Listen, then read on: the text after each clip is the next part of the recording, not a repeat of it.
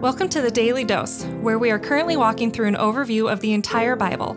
Join us today as we learn the story of Scripture and see God's redemptive plan through Christ from cover to cover. Let's listen to Matt Reisetter, Director of Christian Crusaders and the Cedar Falls Bible Conference. Today we're going to read through Nahum chapter 2. It's a fascinating chapter because it's about the destruction of Nineveh. Nineveh, of course, is the capital of the Assyrian Empire. Nineveh is also the city that Jonah refused to go preach to. Now, Jonah was prophesying between 782 and 753 BC. We covered that 2 books ago in the Bible overview. Nahum is prophesying between 660 and 630 BC. So we're talking about at least 100 years after Jonah. Here comes Nahum. And one of the things I want to explore after we go through this chapter is if you contrast what we read here with what we read in Jonah chapter 4, that was an episode we did on June 16th. It's episode number 398 if you want to go back and reference it. You remember God got after Jonah for not being compassionate for Nineveh. Jonah wanted Nineveh destroyed. God wanted to give them a chance to repent. And then here we are 100 years later, and now God is in full force destruction mode against Nineveh through the people of Babylon who will take out the Assyrians. And so my question is going to be at the end, why do we love the message of Jonah 4, but we don't even know the message of Nahum 2? Why do we love God as the compassionate God, but we hardly acknowledge him as the judging, punishing God? It's interesting, and I'll come back to that. Chapter 2 of Nahum. The scatterer has come up against you. Man the ramparts, watch the road, dress for battle, collect all your strength. In other words, there's a war coming. For the Lord is restoring the majesty of Jacob and the majesty of Israel, for plunderers have plundered them and ruined their branches. So the Assyrians, we've talked about this over and over, have been used by God to punish and judge the people of Israel for their unfaithfulness to him. But now that time of punishment by the Assyrians is over, and he's going to restore the majesty of Jacob, the majesty of Israel, the majesty of the family of Abraham, Isaac, and Jacob, his chosen people. And to restore that, or to begin to restore that, he's going to take out the instrument that he has been using to punish them. He's going to allow the Babylonians and the Medes to take out the Assyrians. The shield of his mighty men is red. His soldiers are clothed in scarlet.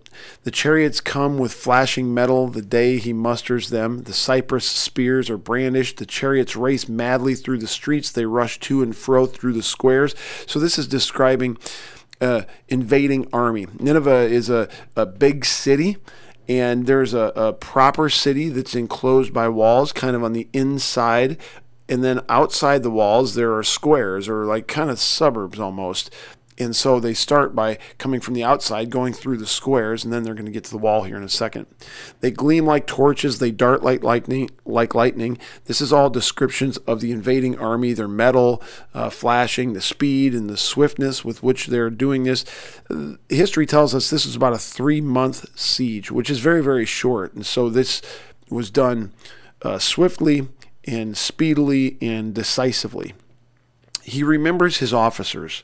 They stumble as they go. It's almost like they're going so fast, they're so eager to attack, and they're having so much success that they're stumbling. They're destroying everything so severely that all there is rubble everywhere, and they're stumbling over the rubble. They hasten to the wall. The siege tower is set up. Verse 6, the river gates are open, the palace melts away. Something that's interesting that we also know from history is that Nineveh was destroyed with the help of a flood. And there was at least one river that went through Nineveh, maybe 2. And the idea is that the Babylonians and the Medes, this coalition that God allowed to attack Nineveh and take down the Assyrians, dammed up this river, and then when it got to a certain point, they released the water, and the force of that water helped to break through the city wall. And that's kind of what's being described here. Its mistress is stripped. She's carried off. Her slave girl girls lamenting, moaning like doves, and beating their breasts. Nineveh is like a pool whose waters run away. One of the images that went through my mind when I read that, you've seen maybe on funniest home videos or something when someone tries to jump in the middle of a larger backyard pool, but they don't get over the edge and they knock the wall down and the water just kind of melts away. It runs away. And you can imagine when they lifted the dam on those rivers that they blocked up, that water just kind of gushed out up against the wall and just kind of washed everything away. Obviously, it wasn't funny though. Halt, halt, they cry, but none turns back. Plunder the silver, plunder the gold. There is no end of the treasure or of the wealth of all those precious things. So as the Assyrians have gathered all this wealth because they've plundered the Israelites, they've plundered all these other nations. And so there's tremendous, tremendous wealth that is not only in the infrastructure of the city of Nineveh, but literal gold and silver and precious stuff that's stored up from what they've taken from other places, and now they're going to get plundered by the Babylonians and Medes. Desolate, desolation and ruin, hearts melt and knees tremble. Anguish is in all loins, all faces grow pale. Where is the lion's den, the feeding place of the young lions, where the lion and lioness went, where his cubs were with none to disturb? The lion tore enough for his cubs and strangled prey for his lionesses. He filled his caves with prey and his dens with torn flesh. And this is just kind of a song or a verse that kind of taunts the people of Assyria or just highlights how decisively they've been defeated. Behold, I am against you, declares the Lord of hosts, and I will burn your chariots in smoke, and the sword shall devour your young lions. I will cut off your prey from the earth, and the voice of your messengers shall no longer be heard. In other words, the Lord is decisively speaking. He's decisively acting through the Babylonians and Medes. Nineveh is destroyed. It's almost like this happened in about 612 BC, which is after the time of Nahum. So this is like Nahum is advancing in time to describe what's going to happen. That's part of what this prophecy is. The Lord is destroying Nineveh. And interestingly, that's what Jonah wanted in chapter 4 of Jonah.